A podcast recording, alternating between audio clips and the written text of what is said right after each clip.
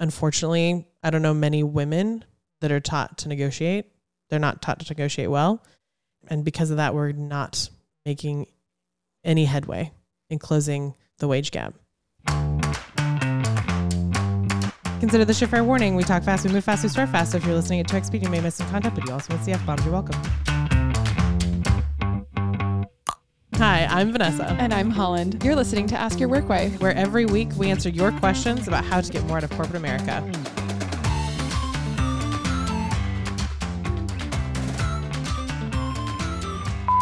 Hey, Workwives. This is Claudia from Dayton. I've got a salary question for you, and y'all have great advice. I've gone through the interview process with a company and they've already done a background check, etc. Basically, I'm just waiting to hear an offer or if they went with someone else. I just received this email from the recruiter. It says, I'm reaching out to confirm your salary requirements as we move forward with the hiring process. If you have any questions, please feel free to reach out. How do I go about answering this the right way? We haven't discussed salary at all, but their job posting said 50 to 60. Would it price me out of the running if I said my range was 60 to 70K? Should I even respond to the number? Thanks for your help. Questions around salary and negotiating, probably the number one question that everybody has. And it seems to be the one that doesn't have any answers to it, or every answer is different, or every answer is tailored to your current situation. The real answer is this: a salary is not a reflection of you. The way this question gets brought up by hiring managers, by HR, what are your salary requirements, is false, and I don't even want you to enter that conversation. What we want you to do is understand that salary is a reflection of the work the company is asking you to do. If the work they're asking you to do, they think is worth 50 to 60K, great. If you're bringing more to the table, then you need to be paid accordingly. Negotiating, I think, is a scary concept. I think not taking it personally really helps, and realizing that this is about your life. So if you're going to do something, if you're going to build a different skill in your life, negotiating is really important for you and can pay dividends down the road for you. It may feel scary, but remember, it's about the work. It's not about you. And also remember, you do this all the time. I mean, remember that time I asked for avocado toast and they didn't have any? So we asked them to make it. You were horrified that we were doing this, but I was like, whatever, we're doing it. I know they have avocados. I know they have fucking toast because they exist other places on the menu. So put them together. And you got what you wanted and you were happy to pay for it. Absolutely. Yeah. So we negotiated into some avocado toast. This is what we're talking about here. Right. And I also did this with my kid the other day. Yeah. I was like, you have a child. You negotiate all the time. Things are negotiated on a daily basis. In this particular instance, it was a Sunday afternoon. We had two goals for the day. The first was to go to IKEA. I know. Don't at me. And the second goal was to go to this really cool playground we saw down by NASA. It was on the beach. It's very cool. So except for the fact that IKEA and NASA are on completely opposite sides of town. Yeah. Was this a whole day activity? It was going to be the whole day. The whole day was going to be IKEA and this playground. Okay. That was the day. It's going to be a lot of driving. It was going to be a lot of driving. So beyond that fact, it was fine. Okay. The plan was intact and our expectations were set. It was going to be a bit of driving up to IKEA. It was going to be a bit more driving down to the park and then a good old drive home. So in the course of our IKEA sojourn, we bought some chocolate. It was actually really cute. It was shaped into puzzle pieces. And when you put the chocolate puzzle pieces together, it made a moose, like a three-dimensional moose that would sit on the table. Can we go to IKEA after this? Now, here's the thing. As a sidebar, I don't know if like IKEA chocolate is like the place to get your chocolate. It's fine. We call it candy in the like pompous chocolatier space. What you're describing is candy. Yeah. Not chocolate. It's not. So it wasn't great. But it was cute. That's adorable. And we didn't know how it tasted yet. So anyway, we finished at IKEA, we had this chocolate, and we knew we had a good, 45-minute drive down to the park. What time of year was this? July. Oh God, no. That thing's going to be chocolate milk within 2 seconds of walking out the door. I know. The clock started ticking from the time we left the like air conditioned confines of the IKEA building. Mm-hmm, absolutely. So all of a sudden we had a choice to make. And to me, like, I didn't care. It wasn't my chocolate, it wasn't my playground. Like, but he had a choice to make and he had to decide what really mattered to him. Did he want to eat the chocolate in the parking lot in the 90-degree heat and then go to the park. Yeah, like, did you want to skip eating the chocolate, go to the park, and then have a hot chocolate mess? Yeah, there's no mousse at that point. No mousse. It's a puddle. Right. Or did he want to, like, drop off the chocolate at home and then go to the park, which would add a whole nother leg to our trip? Yeah, no, your house isn't anywhere near that. Exactly. So he had to make this decision. And what he ultimately decided that he wanted was he really wanted the chocolate not to melt. And he was willing to sacrifice the entire park outing in order to get the chocolate home, get it stored safely. And we ended up going to the pool instead. Interesting. What he wanted ultimately was the chocolate to be intact so he could put the mousse together. Mm-hmm. That's what he wanted. That was the most important thing. So you're telling me that through this negotiation with your son, there was some understanding of what he really wanted. There was some information gathering. There was like a, okay, now we really have to make the decision. Let's execute. Interesting that you would put it that way, Vanessa. It's like there's an object lesson here somewhere.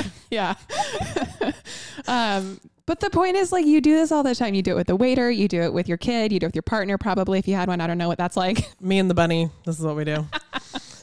Do you want to eat a carrot? I think you want to eat a carrot. Are you going to eat a carrot not in this room? Yeah, you are. Okay.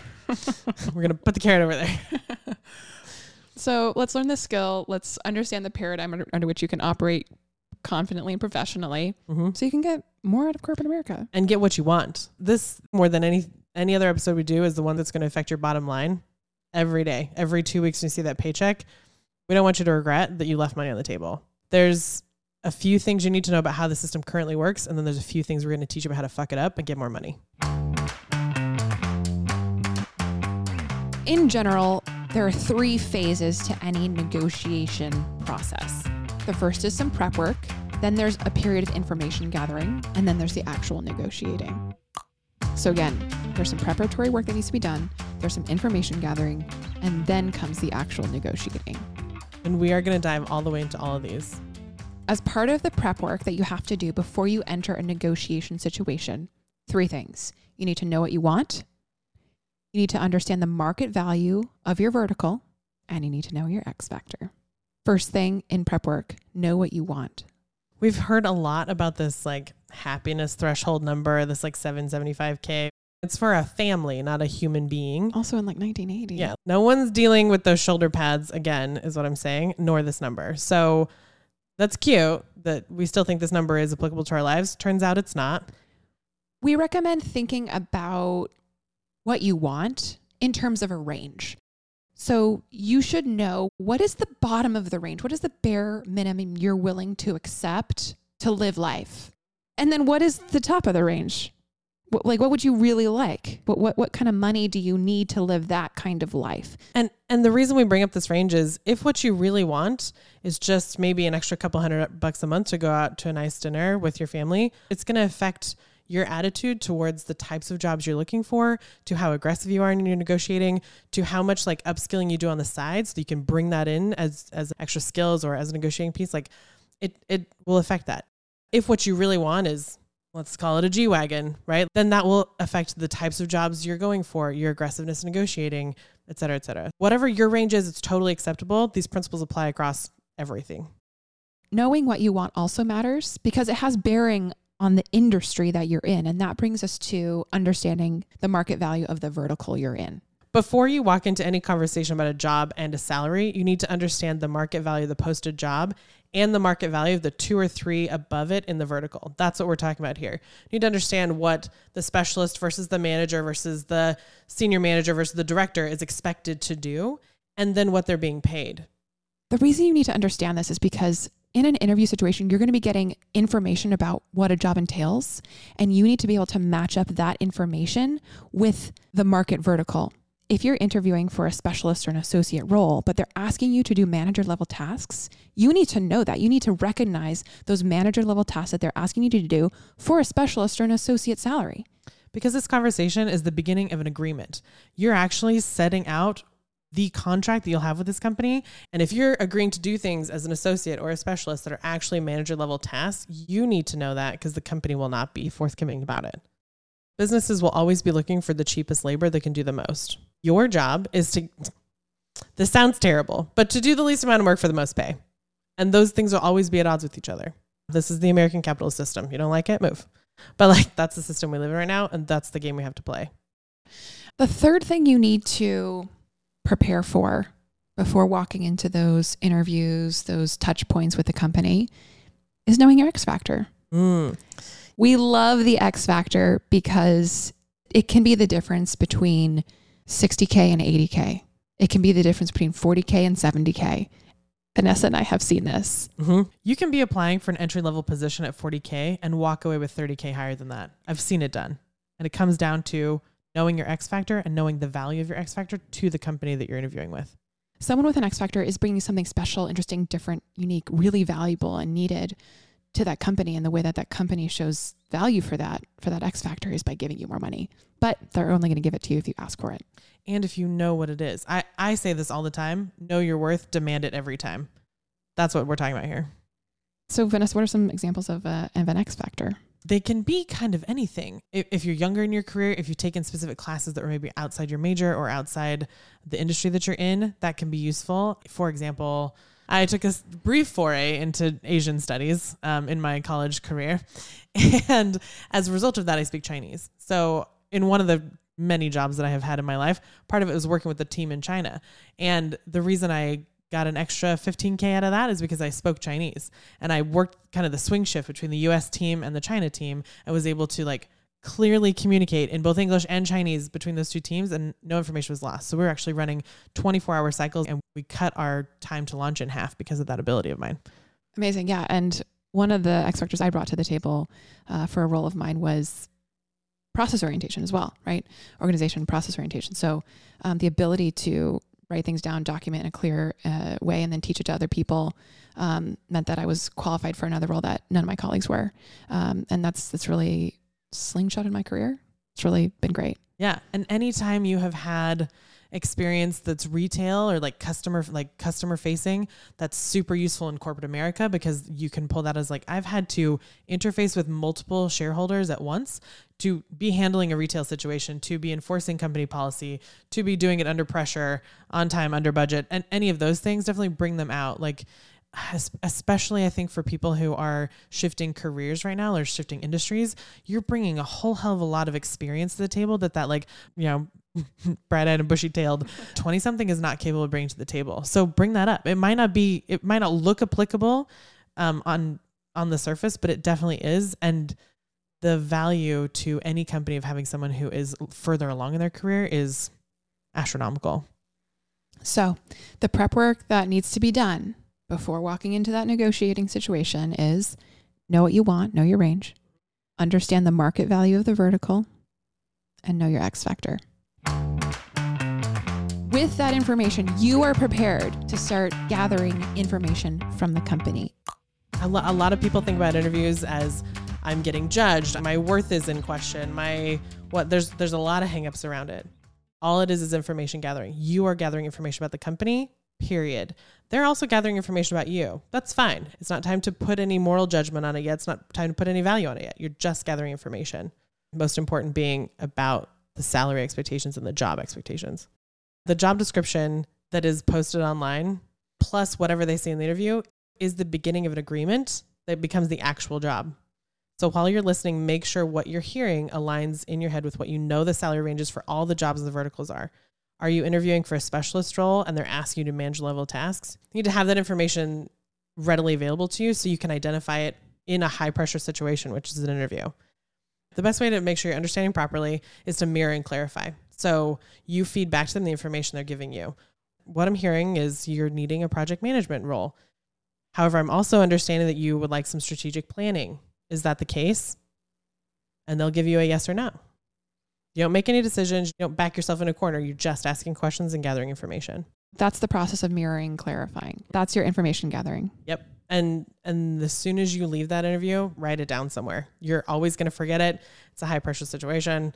It's a lot of emotions going on. You're probably in heels. Your hair's been done. Like, it's a wild situation. So write it the fuck down. Beyond gathering information about the job that they're asking you to do, you're also gathering information about, you're watching for how they respond to you mentioning your X factor or your X factors. Just sprinkle them throughout your interview and see which one lights them up. Because there's going to be one or two things that that company needs that they haven't told you. But if you listen and you watch carefully, as soon as you say something and their eyes light up like Christmas morning, that means that whatever you just said is worth an infinite amount of money to that company. Or at least 20K. I mean, listen, they still have a P&L.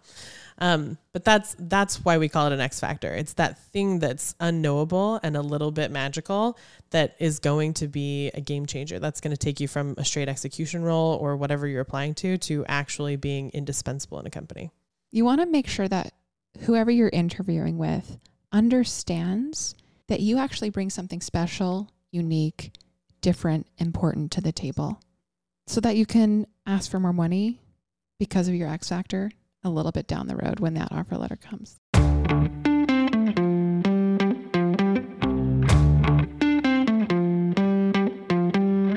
Once you've done all of that information gathering, that brings you to the actual negotiation where numbers are discussed.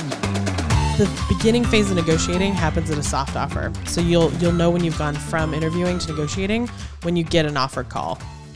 That's not the end all be all. It's usually just a, hey, we want to let you know we're interested. We'd like to move into negotiating. We'd like to send you an offer. They'll say something non-committal, but it's just basically signaling to you that we've finished interviewing. And now it's a little bit more of a formal arrangement. They're probably stopping interviewing other people. You've narrowed down your options to a couple offers that you might be getting.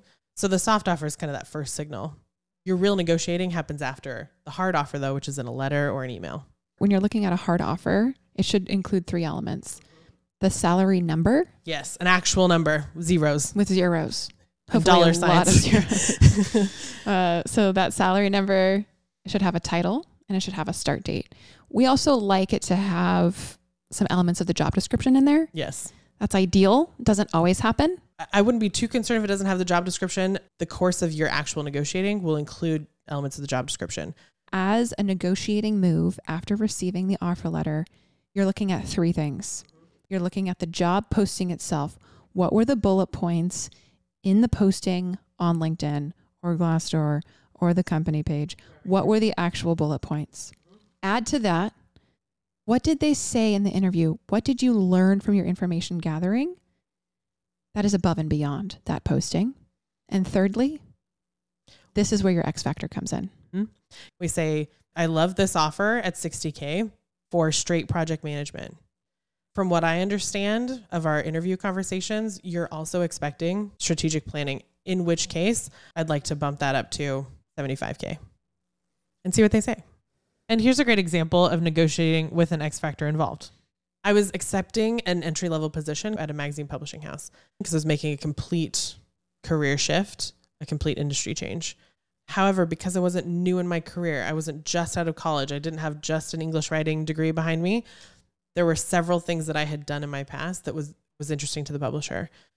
One of which being my ability to go in, understand a process, change a process, train people, build processes that have built-in checks and balances that can maintain themselves. That was fascinating to him. So when I wrote back to him and I said, yep, I'm willing to take this entry-level writer position, but one of the things we talked about was my ability to do SOPs and to understand a process. Is that something you're interested in me doing for your division? And he said, yes. And I said, okay, then we're going to tack on another $15K to this salary. He said, great. Because that X factor is worth it to the company. Yeah. And in fact, I've moved on from that position several years now. And he just called me and said, hey, I'd like to pay you as a freelancer to do some of these processes for us because no one has been able to pick up the ball since you left. It's pretty awesome. After you've replied to their initial offer with options, they will come back to you and they will pick an option. That's the goal. That's what we want them to do. That does two things for you. One, it sets the standard for all of your one-on-ones with your manager after that. So if your manager starts asking you to do things that are above and beyond your job description, you can say, okay, in the negotiation though, you agreed that I would only do these things. And now you're asking me 6 months down the road to do something that you weren't willing to pay me for. So we need to discuss a money thing before I jump into the strategic role that you're asking me to all of a sudden. The second thing it does is it allows you to still negotiate. Like the negotiation's not done. You need to be asking for more. Ladies, we have a wage gap to close. So at every intersection, be asking for more. You can ask for $2K more. You can ask for $3K more. You can ask for $5K more, whatever it is. Whatever they come back to you with, let's say they came back with $75, ask for $78, call it a day. Once you settled on that salary, we still want to know how quickly you can get to the next number. So your question should be, how quickly do you think I can get to 75? How quickly do you think I can get to 85, 105, 175? You want to signal to them that the conversation's not over. This is going to be ongoing, and put a timeline on it. Like, do you think it's possible to get to 75 by the end of the year?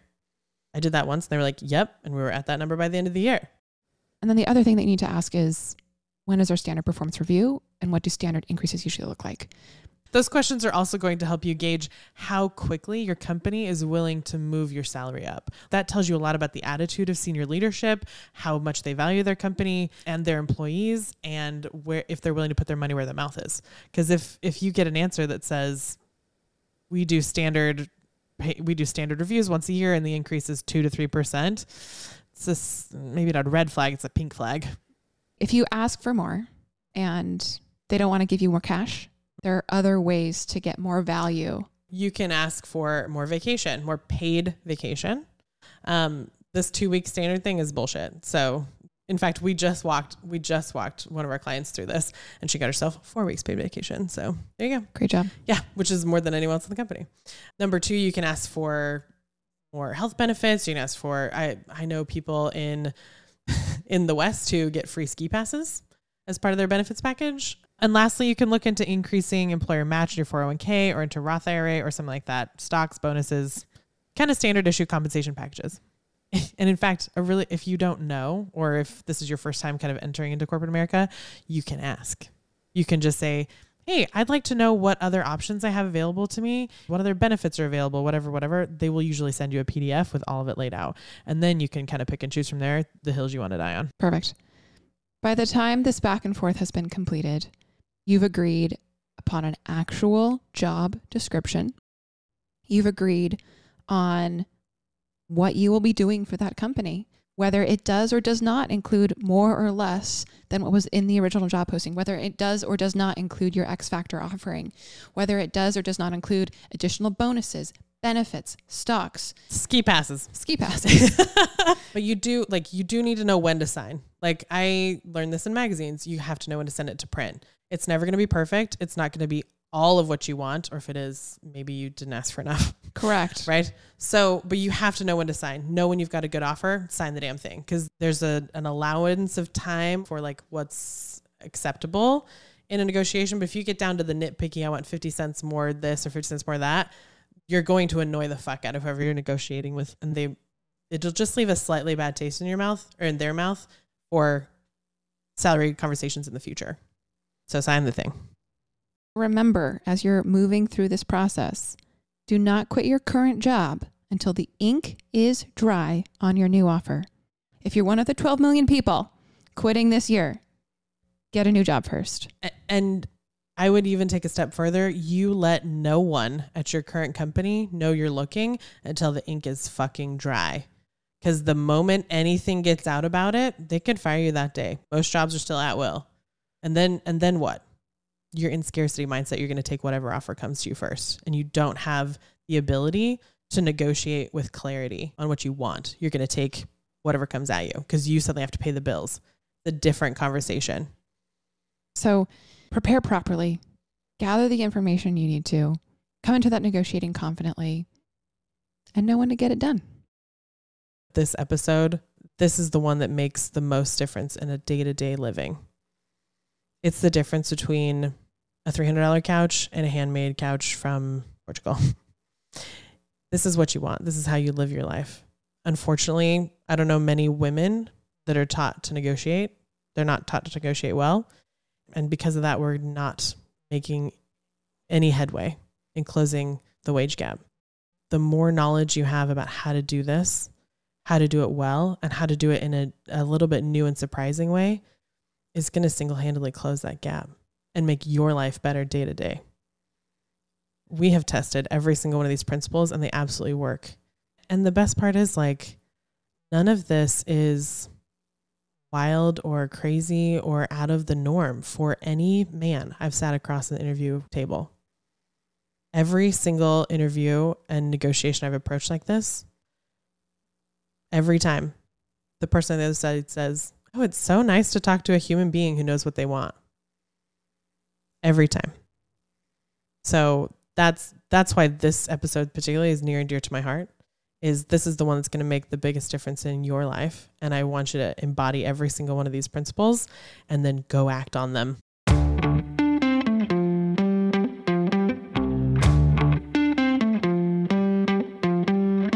So tag us in your post where you negotiate successfully. We want to see it.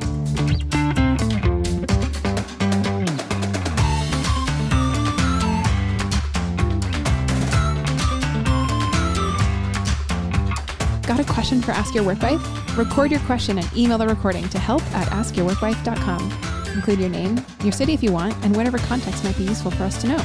And don't forget to start with, "Hey, Workwives."